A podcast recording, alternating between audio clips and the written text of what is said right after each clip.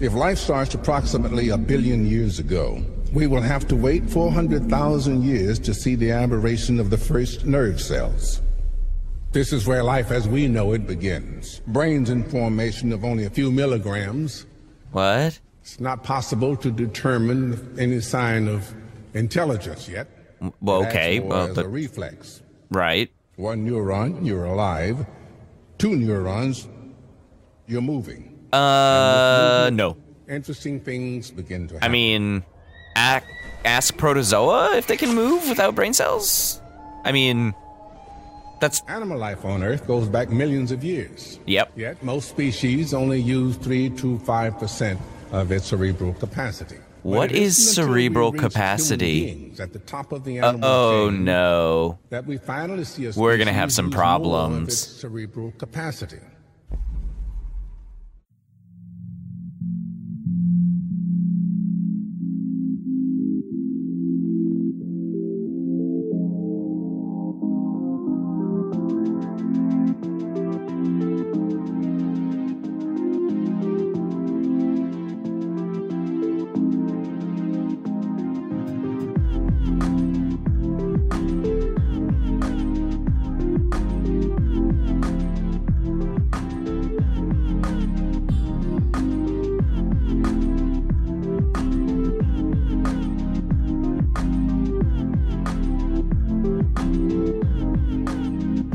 Welcome, everybody, to the Cinema Psych Podcast, the podcast where psychology meets film. I am your host, Dr. Alex Swan. Now, as you might have recognized in the intro, today's episode is going to be on Lucy, the film released in 2014 by Luc Besson probably most famous for the fifth element. So, need to give you a chance to recognize that name there. Uh, stars Scarlett Johansson as the eponymous person in the movie Lucy. And uh, she's apparently a college student in Taipei for some reason who ends up uh, absorbing a designer drug after she's kidnapped and uh, forced to be a, a drug mule um, to go back to the United States, I think. And it ultimately makes her brain really, really awesome. Morgan Freeman also stars as the character Exposition. I enjoy that one. I, I I'm never gonna not like that joke.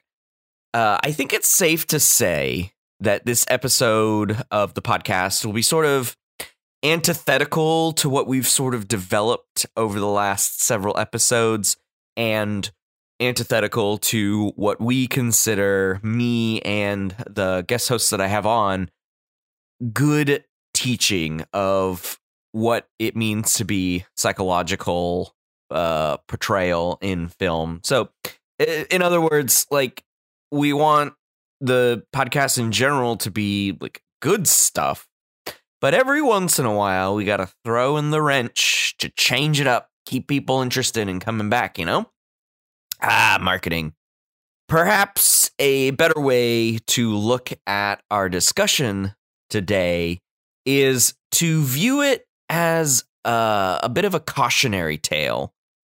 Uh, what good myth busting should be if you plan on using a popular Hollywood film in your classes, or if you just if you're just a film enthusiast and a psych enthusiast, you know.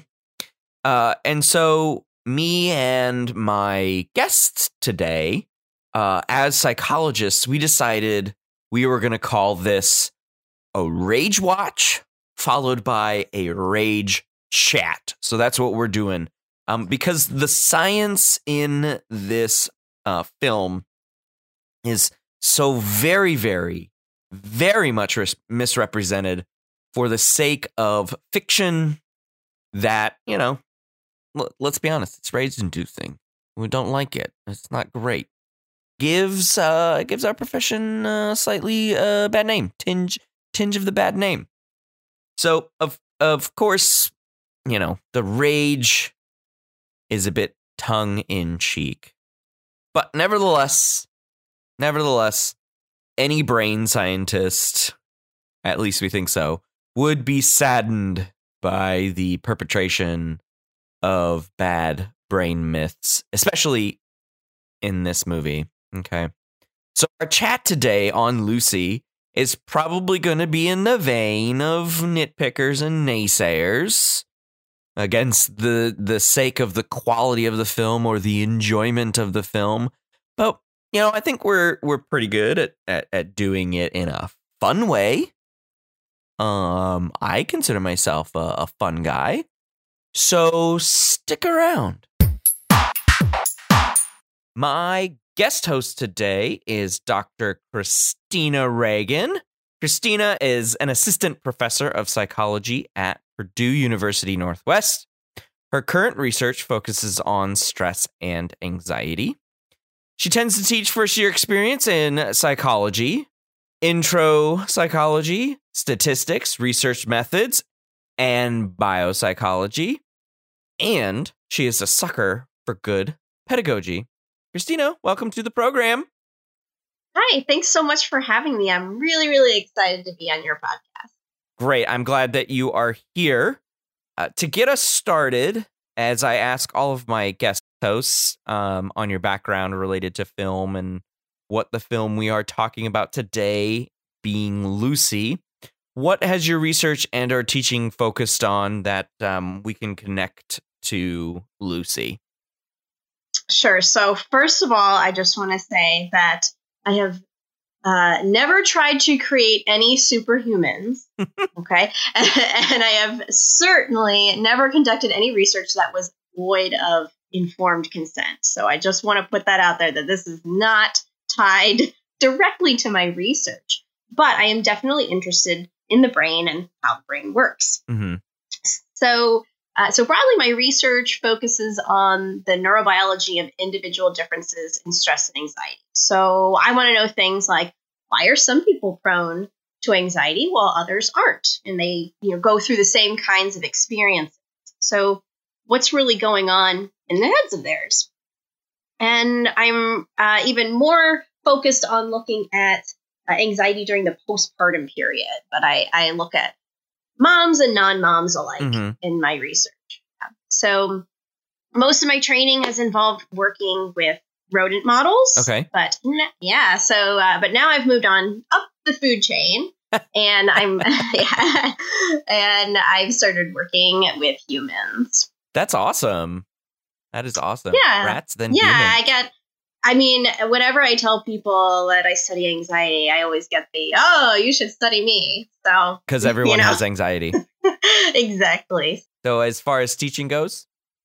Yeah. So, in regards to teaching, I tend to teach some pretty challenging courses. Mm-hmm. So, they are challenging for me as an instructor to teach, and they're pretty challenging for students to take.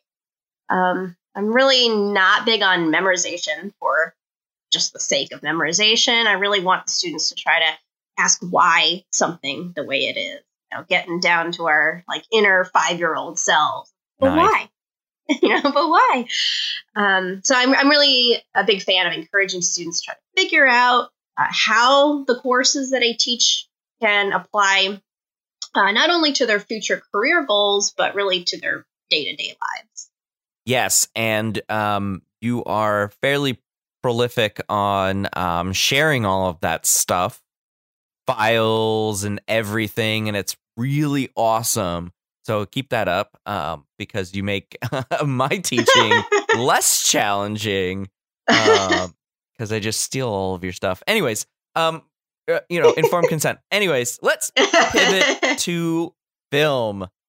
So my questions for you on this one, I'll, and I'll just ask them all, and you you answer them how you how you feel you uh you want to answer them. But first question is, uh, why do you love film? Why do you combine film and psych in your teaching?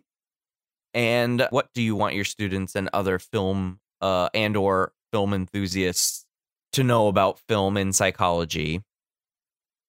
Sure. So I really love to incorporate film into my classes because they're such a huge part of our culture, right? Who hasn't seen a movie? Right. Everybody watches movies, and it's part of our entertainment. It's uh, sometimes you know art imitating life, and it, it it's just something that so many people enjoy. So I I think that oftentimes a movie clip can really it can explain something or convey something better than I could ever do. I can I can tell you a story or I can show you an example. So I really love showing little snippets in class Mm-hmm. uh, of something, and and it kind of you know it, it changes up the the pedagogy too. So it's not uh, it's not think pair share. It's not me talking at them. It's not uh, cold calling. It's just you know they they're immersing themselves uh, in in art to to display a concept from class. So um, sometimes I wish that I still had to wheel in a TV cart, you know, like from middle school, Oh, that brings you- back memories. right? Yeah. because because then you see the the look of joy on their faces. I'm like, all right, we're gonna watch a movie. Yeah, it's a lot more subtle these days, Right. embedding them into PowerPoint Yeah. or like, yeah. you know, putting bring, putting a DVD into the computer and it's like, Mhm, oh yeah, the, mhm. the projector's already on. Right. Yeah. so uh, yeah. So I think because it's it's something we can all relate to, and it's it just shows things in a way that I just you know can't necessarily do justice to. Yeah, same same here. Um, do you have any particular classes that uh, you do film assignments in? Yeah. So uh, kind of tangentially in uh, introductory psychology, Mhm. we do this uh, every unit. They have to submit an assignment where they have to relate something that they observe in the real world. Okay. And it's often often they pick a movie. Okay. Um, but this could be a TV show, a conversation they had, people watching, and uh, and then they, they have to relate that to something discussed in each chapter of our textbook. So it's kind of a way to help them review the material Mm-hmm. and make it and make it applicable. So uh, so yeah, that's where uh, the students tend to pick movies, and uh, I really love it because they'll say, "Dr. Reagan, you really need to see this if you haven't seen it," and I just I add that film to my list. Okay, Captain America. All right. yeah, so I think it's it's fun because it gives them the choice. Yeah, I like it. Right. Yeah, it's not me picking a film for them to analyze. It's, you know, what do you already like? What is something you've already seen and is making you think? Yeah, that's really good. Um, uh, I might have to try that one time. Again, thanks for the uh, uh, teaching tip. Really, absolutely happy to share. I think people have shared so much with me that I feel like it's just paying it forward.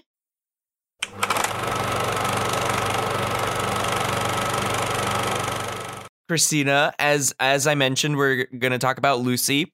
We are going to rage chat about Lucy. Um, so we were going back and forth with with some movies, and ultimately we settled on Lucy. So, and and you're the one who, um, if I recall correctly, you're the one who made the suggestion, and I'm like, Yeah. you know what? That's a good one to change up the game a little bit with the Mhm. podcast. So, what was your reasoning behind the suggestion? Okay, so last semester I taught a first year experience in psychology class, which is kind of a how to do college and what are different things you can do with a psychology degree kind of. So many of us teach that kind of class. And so their semester long project was uh, they had the challenge to have to dive into some of the most prominent and prevailing myths in psychology Mm-hmm. and and then they presented that actually as an infographic. So it's pretty cool. They got to be you know as artistic as they wanted to be. They got to pick whatever myth. You know, I gave them suggestions. Right. They wanted to pick one. So uh, a couple of students had picked the "we only use ten percent of our brain" myth, and um, and one student had said, "Oh, I love that movie, Lucy." Uh huh. and so I I had to keep my composure um, because you know I there's that meme of uh, from some comic strip and yeah, and the guy is covering somebody's mouth and he goes shh let people just enjoy things and I feel like I have that issue of not letting people enjoy things but um but on that on that presentation day I got into this long discussion uh, with some of these students about that movie and just how you know the pervasive this this myth is and some of the problems and the science Mhm. behind it and uh and and so that's part that's one of the main reasons why I picked this and then another uh, time that this comes up in class is on the first day of biopsych hmm like, okay, I'm gonna put some popular myths up and let's just, you know, nip this in the bud on day one. Yeah. You all should not be. you should not be believing these. And so that's that. Yeah. So that's one of the ones uh, that comes up there. And so pretty much any student who knows me knows I'm I'm the huge mythbuster. I'm I'm no fun Reagan who who, ta- who takes uh, takes your favorite movies and is like, nope, nope, mm-mm, but looks pretty or that's funny or that's entertaining, but no, not real. Turn your brain brain off for this. I know, You know. I know. That's Turn your brain off for this film if you're gonna if you're gonna watch it, because um, no fun Reagan apparently is gonna come in. smash it smash your dreams um but it, it but it- you mentioning the meme about shh, you know let let people enjoy it reminds me of the other comic where um somebody's like oh i'm gonna sign off right now or the sick figure's like i'm gonna sign off right now and then they're like wait nope somebody's wrong on the internet. To oh, someone's them." wrong on the and internet. And so instead instead of internet replace psychology so nope, Someone's somebody's wrong wrong, with in psychology. Hold on. Hold my beer um, yes, that's me. yeah i mean I, I essentially we are going to uh rip apart the science that's in this movie Mhm. um mainly because i think it's very wrong even though um on the special features on the the dvd you can find them uh, or luc besson uh specifically um talking about how he went and talked to scientists and they they have an interview with a couple of with a couple of faculty members. I'm just gonna call them Mhm. faculty members because i i don't know what they're doing. Um i think they had some titles but talks to some faculty from uh, american universities and um kind of given him i think maybe they gave him some good information and then he went and messed it all up i don't know but as far as like it being a good movie which is a completely different topic for an, another podcast to do but Mm. honestly it's not a very good movie um in my opinion it's not it's not winning any awards that's for no, sure it's. I think it's very visually appealing, though. I I think it's pretty. it looks pretty sure yeah, it looked pretty. It had cool, like fast forwardy type visual effect. So I will give it credit there. fair it's fair but as far as story goes. No. as far as story goes eh, there's no there's very little plot um and it's uh very little um substance and so all that's left is the science that they that they talk about and it's it's not good it's not good science it's the 10% it's the 10% myth on the drug that is presented in the film. Does that make sense? Like Yeah. the drug makes you super like a freaking aware and stuff like that, and they just turn the the myth uh to to eleven. Yeah, I mean, I mean, it's it goes beyond normal human abilities. I Right. just when we're getting into the supernatural of it and like becoming other like non-corporeal forms Yeah. that's where i'm like where does this come from I you just got to unlock see- your brain power. I could see better vision, right? That I could I could see Mm-hmm. something like that happening. I uh, could see better hearing, Oh. Yeah. but like moving things with your mind, I Mm-hmm. mm, mm, Yeah. get it. So let's let's give um the listeners some background on the te- the Yes, ten percent yes, myth. Yes, yes, yes. Uh, so the ten percent myth is as one of those myths that won't die. You you said you found a, a poll before um we started recording. Uh, what were the details of that poll again? Yeah, so uh, a few years ago, about 2,000 Americans were polled asking whether they believed that you know we only use 10% of our brain in any given day. hmm And 65% of those polls agreed. Yeah, that's that's a bit troubling. And like I said, it's it's the myth that won't die. It's a little more, uh, at least the stories that I've been told. I've heard some variations on its uh, origin, but the origin that I've I've read into and looked into um, about where it got its start was with one of an uh, with is with one of the early American psychologists, William James. So this was around the turn of the 20th century. So if we're talking about myth and and and you bringing up um, the fact that you brought up a t- couple of years ago, 65%, this myth is like more than 100 years old. I'm sure there are older myths, but you know, let- let's let's let psychology have its uh Right. place in the sun.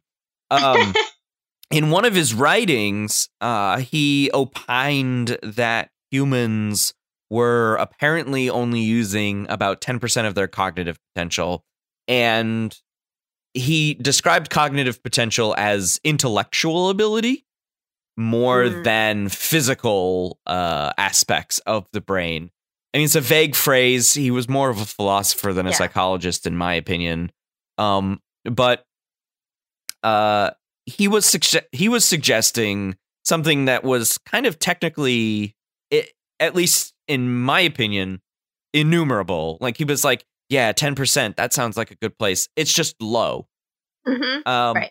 And brain and brain power or brain usage or the phrase they use. I'll come back to the phrase they use. Uh, I'm a, I'm on my rant horse now. Um, I know. I'm, I'm like all amped up. I'm yeah, this I'm is listening. yeah, we're getting getting down down into this, and and so uh, the phrase they use in the movie is uh, is brain capacity. That seems like there's some finite value to it, and so there's a disconnect there, right?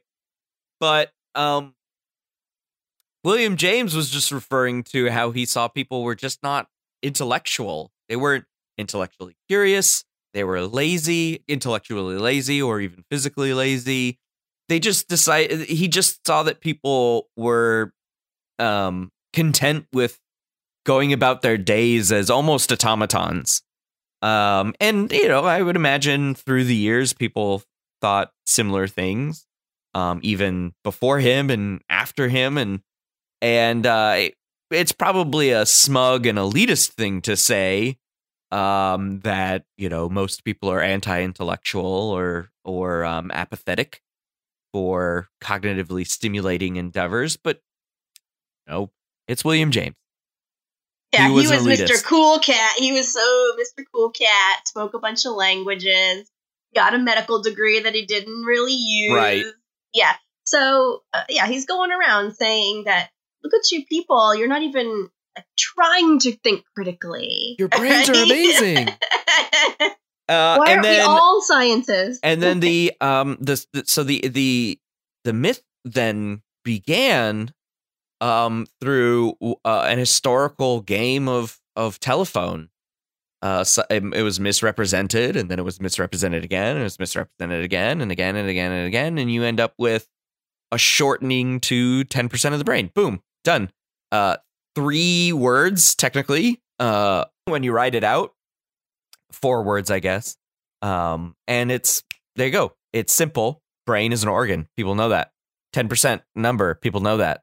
Boom, done. And the rest becomes a horrible history of psychology. Yeah, I mean, I've even heard it be accredited to like the self help and self esteem movement. You know, just Ah, just imagine yeah. your potential. If you use more than ten percent of your brain, you're you're doing yourself a disservice by just using ten percent of your brain. And so, I mean, it's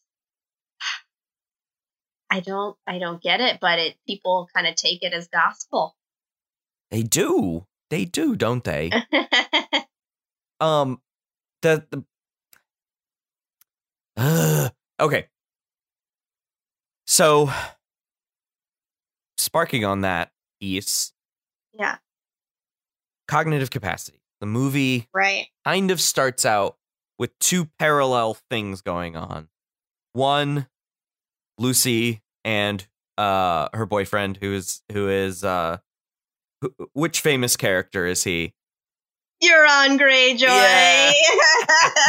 Uh, we get some Game of Thrones up in here. randomly in Taipei. And then the other parallel track that eventually they converge is um, Morgan Freeman as the character exposition, explaining to a large group of people uh, his theories. And I'm doing air quotes here. Christina can Mhm. see them. Air quotes, his theory. They're important. Air quotes. Although I will give I will give the screenwriter credit, whether that was Luc Besson or somebody else. They do uh, have Morgan Freeman pretty much describe theory correctly when um, he is uh, first um, talking, chatting with uh, with Lucy. Um, he was like, "It's just untested, untested things and and assumptions," and I'm like, "Okay, well, at least you got part of it right." For primitive beings like us, life seems to have only one single purpose gaining time. And it is going through time seems to be also the only real purpose of each of the cells in our bodies. To achieve that aim, the mass of the cells that make up earthworms and human beings has only two solutions be immortal or to reproduce. If its habitat is not sufficiently favorable or nurturing, the cell will choose immortality. In other words, self sufficiency and self management. On the other hand, if the habitat is favorable, they will choose to reproduce. That way, when they die, they hand down essential information and knowledge to the next cell, which hands it down to the next cell, and so on.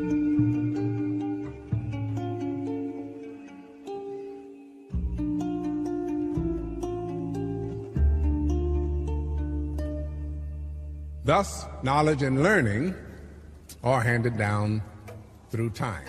All right, that's some science that's pretty legit. I can, I can get behind that. That's that's true. Um, I will give him that. Uh, but he goes on to say he goes on to to start talking about um what is termed in the movie cognitive capacity, and and that's Right. where the the ten percent brain myth is um gets its legs in the film. hmm Um, cognitive capacity. It's a it's an annoying phrase. I hate it. I hate it so much. Yeah, I mean, it, it it makes me think like, how much brain can you stuff in your head? Yeah. yeah, I don't like it. It's so vague. Uh, and we know that you can't use a hundred percent of your brain. If you did, you'd be seizing. Yeah. And and and she does actually seize at the beginning when the or when the drugs are activated. But hmm uh, yeah, I just I don't. It's such a vague term, but I it sounds real jargony and sciency Mm-hmm. and and so I think that's why they use it of just like, look at that, we're barely tapping into our brain's potential. Yeah, and I can give I can suspend my disbelief um with Besson using brain capacity or cognitive capacity as the phrase and we only use 10% because it's so vague. Like we can suspend disbelief, but then he goes and screws it up by saying that dolphins use 20%. okay, right. Um, and Mhm. so it's like, where'd you go and get that one? Out Yeah. your bum? Um, right. right And and, and then his reason for or his evidence for um dolphins having double the brain capacity uh is that they have echolocation which has Right. nothing to do with Oh, think the- how smart we'd be if we used echolocation as humans. right Why would we need to? Our eyeballs are just fine. i mean our eyeballs could use a little work but well, at times, yeah. Yeah.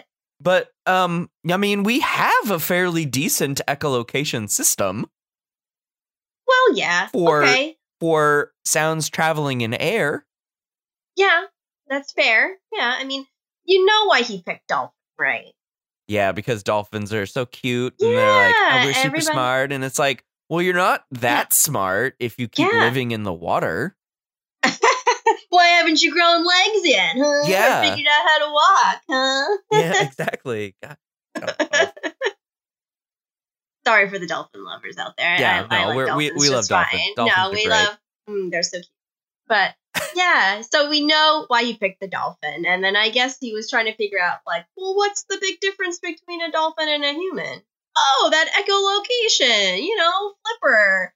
So that, yeah, that's some some light science there. right. And literally doesn't uh, answer any questions about the two numbers, 10 and 20%, which then carries the rest of the plot of the film, which is like what happens when you go to 20, what happens when you go to 30, 40, etc. What aspects of the movie made you cringe other than those two? um, well, first of all, at the very, very beginning, when she's talking to good old Euron, Yeah, you're he- he's just he's just like, hey, uh, you're gonna deliver this drug. Boom. And uh next thing she knows, she's getting sliced open, gets a bag of drugs placed in her. I Uh-huh. mean, oh my god, this is a girl studying abroad's nightmare. right. And so, so first of all, she's in this experiment, unbeknownst to her, right? Mhm. Total lack of informed consent. So I, I, I gotta slide that in there of the ethics of this whole experimentation. And she was the only woman I noticed in that group of people being experimented on. So typical, typical. Not testing on more women. not that they should. Not that they should be but I did notice that there was a low female representation in that uh, in that sample of theirs. Yeah, those those Taiwanese gangsters did not get their IRB approval. Absolutely not. and uh, and, and when uh, good old Morgan Freeman, so the character of jumps- exposition. Yep. Yes, yes. So when he's saying this, uh, one neuron means you're alive. Two, two neurons means you're moving. Yeah. One neuron means you're alive. Two neurons means you're moving. I I I, to, I, I mean I, I heard that again Yeah. and I'm like what?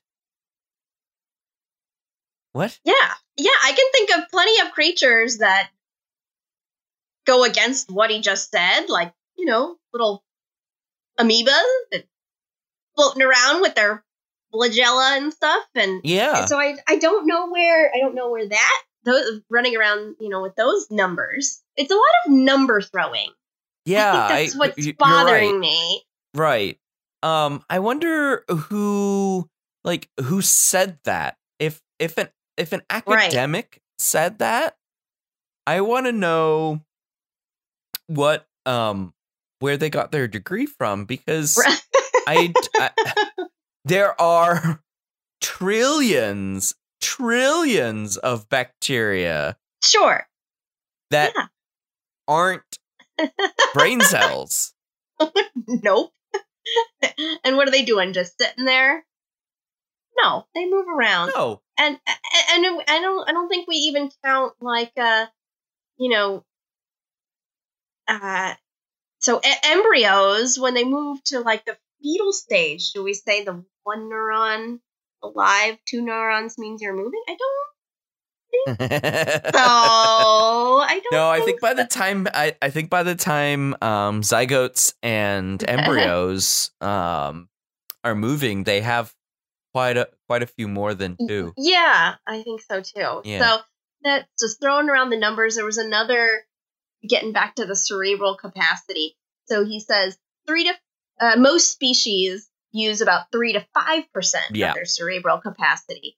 Where did that come from? I- I mean, just Because they're all dumber. Yeah, right. Obviously, they're not dolphins and they're not humans, and Yeah. it's just you know, from an evolutionary perspective, that just doesn't make sense. Like, why? Why would that happen to be Mm-hmm. so inefficient? And why is it such a small range? Uh, right, I know. So, it's only three percent, mm-hmm, mm-hmm. and the maximum is even five percent.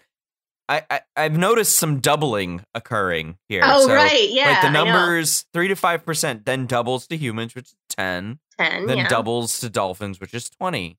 hmm God, I I think they just if there was an, an animal that could use forty percent. maybe that's elephants because of their, you know, they never forget and their memories. Why weren't they tapped into? Perfect segue, Christina, on the never forgetting. So Ah. as Lucy is getting high on some, oh, the cringe. some drugs. cringe, cringe, cringe. I'm gonna go ahead and play that clip for everyone, um, where she calls her mom and um, she starts telling her mom things. So have a listen. The pain in my mouth. When I had braces, I I can remember the feeling of your hand on my forehead when I ran a fever. I remember stroking the cat, it was so soft. The cat? What cat, honey? A Siamese with blue eyes and a broken tail. Sweetie, you can't possibly remember that. You were barely a year old. I remember the taste of your milk in my mouth. The room. The liquid. Sweetie, what are you talking about? I just want to tell you that I love you, Mom and Dad. Sweetie, And I want to thank you for the thousand kisses that I can still feel on my face. Uh, as you heard from that clip, um, she remembers the way her breast, her mother's breast milk tasted. and you know, I study moms, I love moms, love my mom. But you know, sometimes there's a reason for childhood amnesia. as sweet and bonding as that experience is, I'm sorry. Super, super cringe fest. That's gonna get that's a that's a five star cringe rating for me over here. Of I mean, I think I think I actually like physically cringed when she said that because I was like, okay, every feeling, every memory mm-hmm. is kind of sweet. hmm And then she got to that part, and I was like, oh, okay. I guess the whole inhibitory part of your prefrontal cortex, that part's not so active, is it? Mm. yeah, you're you're Mm. oversharing here. Yep, Uh, yep, uh, yeah. uh, you know, and everything that we we know um, regarding brain development suggests that there's a significant prune uh, yeah. around the age of five, right? And so you get rid of all this stuff, Li- literally. So where would they have come? Yeah, get rid of all those neurons. Where would the they have come from? It, it would make more sense if she was given this drug as a baby, Yeah, right? And then she's getting all these memories remain, so she doesn't have Sure. the pruning. right. But wh- where would the memories come back from? Yeah, because memories are just connections between various Yeah. neurons in the same sequence. So they're not they're the sequences aren't there. So what the hell? Right? I know. Exactly. I no, exactly. It's not. It's not like a blocking. It's not a. Oh, I know. I I remembered this at some point hmm later in my life, but no, it's. it's I don't know how it would physically get those pruned off synaptic connections hmm back. How? hmm. There's a reason why we don't remember every single thing. I mean, goodness, it takes so much energy, right, for our brains to just function typically. Just Yeah, just a default much- mode network. Yeah, exactly. So then, if we're remembering every single memory, just, hmm, we'd I think we'd have to eat a lot. we'd have to get a lot more glucose or something. and all of that extra caloric and glucose intake would immediately go to your brain and i just don't think that's i don't think that's feasible with uh, the way that our metal- metabolism is set up No, and what's the point? Like, what is the benefit? right Uh, if we we could bring that stuff. evolution in that what what is the what's the benefit Like, we don't need to know what we ate for dinner three months ago. Like, the, there's a reason why we forget these things. exactly And so, creepy breast milk taste is one thing that I, I think it's okay to forget.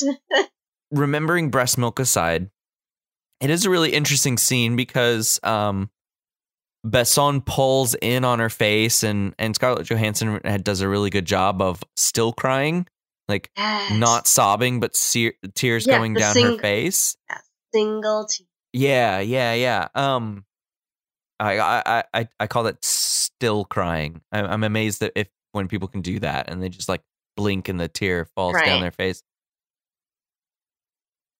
Um, as we go chronologically through this film, um, actually, let's back up a second. Um, you notice some things that I didn't notice. Um, and I think it's because you you spend a little more time, a little bit more time with Biosec on this one. When she first has the drug coursing through her system, yes. what uh, what Oh. happens? Oh, yes. I was taking notes like mad. Okay. So she gets kicked in the tummy super hard by her captor. Okay. Mhm. And then that activates the drug. Yeah, rips open the drug mule bag that it was in. Right. Yeah. So all the blue little crystals are Mm. activated now. So first, she starts seizing. That's probably the most accurate part of the, the whole movie of like, ooh, you're getting a whole bunch of drugs in you, and probably some neurons are firing that should not be firing. So Mhm. yes, most likely would be okay.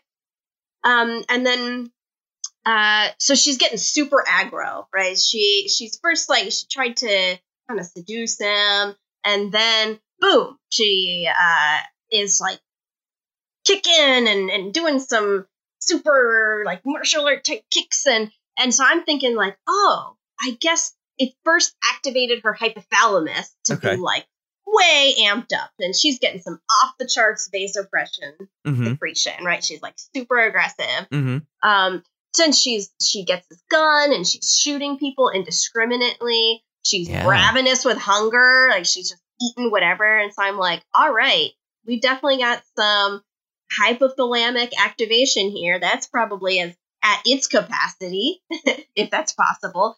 And like I was saying earlier, I guess the prefrontal cortex just wasn't activated yet at this point. The whole inhibition of behavior, Mm-hmm. those those neurons that are supposed to be turning off other systems, those aren't activated. So she's out in the world, she's observing every single stimuli. Right? Again, the reason why we don't take note of every single stimulus around us. Right. Um, so I'm thinking, is this really enhanced brain capacity, or is she experiencing ADHD? Like, is she or is she just like, ooh, look at that, ooh, look at that. I'm taking this in, and my attention is just everywhere. That's what I was thinking. It seems like I, I'm getting more of an ADHD vibe here. Yeah, that sounds. I mean, maybe if uh maybe uh people with ADHD know something we don't.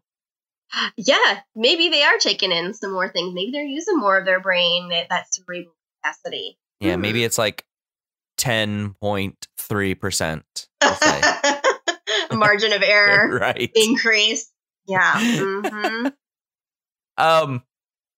Okay, so the last um the last thing I want to uh, I want to riff on is um the gobbledygook explanation of time. And so I'm going to throw that clip in in here and then we'll come back to it. How did you manage to access all this information? Electrical impulses. Every cell knows and talks to every other cell.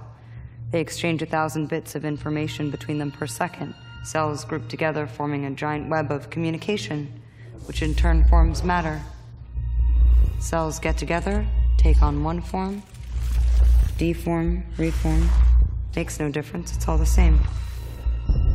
Humans consider themselves unique, so they've rooted their whole theory of existence on their uniqueness. One is their unit of measure, but it's not. All social systems we put into place are a mere sketch. One plus one equals two. That's all we've learned.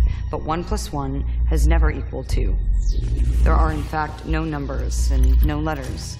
We've codified our existence to bring it down to human size, to make it comprehensible. We've created a scale so that we can forget its unfathomable scale.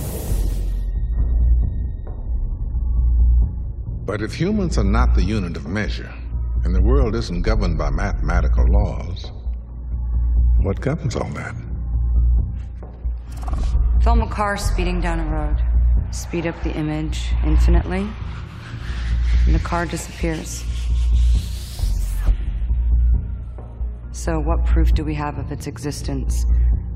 Time gives legitimacy to its existence. Time is the only true unit of measure.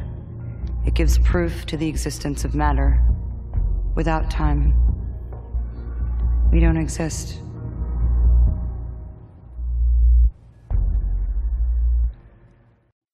So they, they they talk about time in such a weird way where you you know speed up a car infinitely and it and it disappears Disappears. it disappears Oh.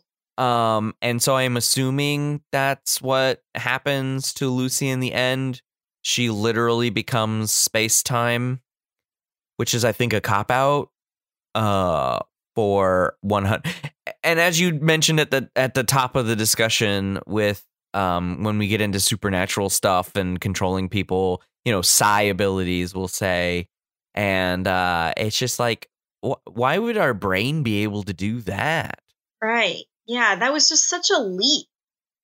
It like, was. uh, why would we ever leave our body? I don't. Um. considering that um the whole point the whole conceit of the work of of um expo- dr exposition is that um he he's trying to say that humans want to be immortal and that's great Right. sure just like all genes want to be immortal Yeah. But but why does Yeah. that mean you have to become space-time yeah, and and and the weird goo. Yeah, the black before goo. that, the black goo. Like I and, and that made a little bit of sense because it says, oh, you know, she was looking for energy. And sure, if you're using all that capacity, you like we said, you're gonna need to be looking for energy. But yeah, turning into the like omnipresent Lucy, that that was lost on me. But I I, am, am I, I, I am no philosopher. Uh, I'm not a stoner either, so maybe that's why I just can't wrap my head around it. Maybe I need to be on that CPH4 drug to even picture this happening. But yeah, that's the big leap where yeah I'm like, telekinesis, okay, that's been thought about before. sure, sure. It's still above the normal realm of human capacity. So, but I'll give you telekinesis. Um, but, but when we jump to the becoming space time, hmm, why? Why did it go to that big leap? I don't know. I think maybe Luc Besson was on something. And what's crazy is that Fifth Element's actually really good, and some of his other films are really good. And he, ju- I think he missed the mark on this one. Um, I think he tried to do too much by making science Mhm. cool, but as we Mhm. know from other films, science can be cool all by itself. Uh, so You know, we don't. I, I think that the science tries to be a little bit too grounded, and it ultimately just becomes way too fiction. Yeah, especially like towards the end, we're getting like 80, 90, 99%, 100% disappeared. Like, Yeah. all of that was just kind of just rushed through. Mm-hmm. Um, and it was probably because I bet he had this ending in mind before he had all the middle parts. And so he's like, I just want to get to this, like, she's everywhere. Yeah. I am Yeah. every I am everywhere. He he had that, I think, in his head the whole time. Mm-hmm. And but mm-mm, bogus. Hey, I have, I have, a, I have a, a last uh one last question. So Yeah. you, you mentioned the name of the the the, the name of the drug Oh. was a derivative of CPH four. Mhm. Is that is that real?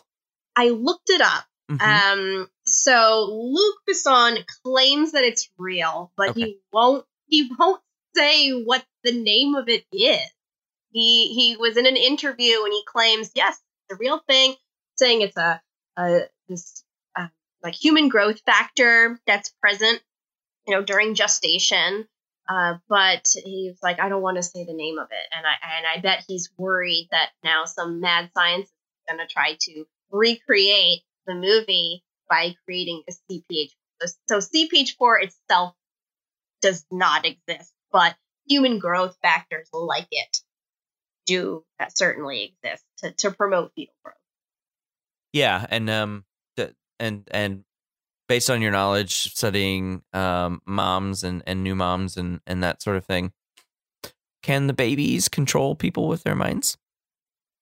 Well, yeah, they cry and parents come running. Damn So, it! I think You're babies, right. I think Ugh. babies, babies certainly have Luc mind Besson, control. you figured out life.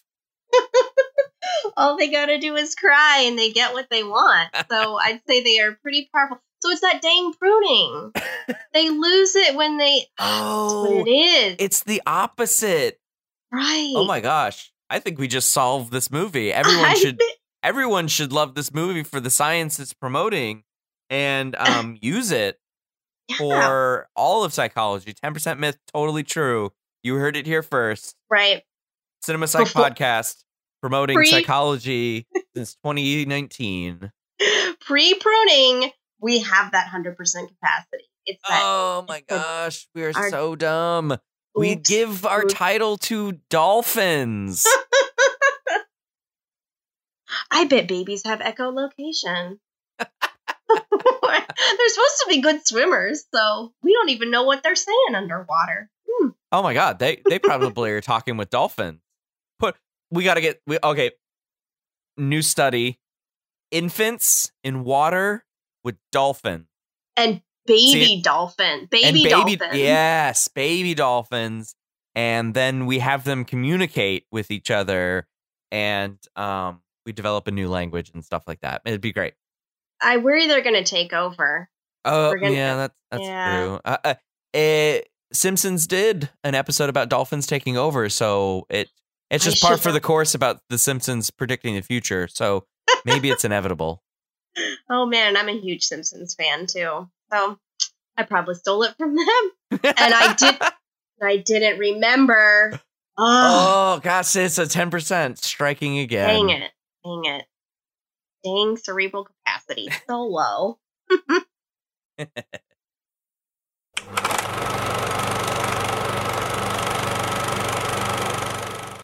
Alrighty.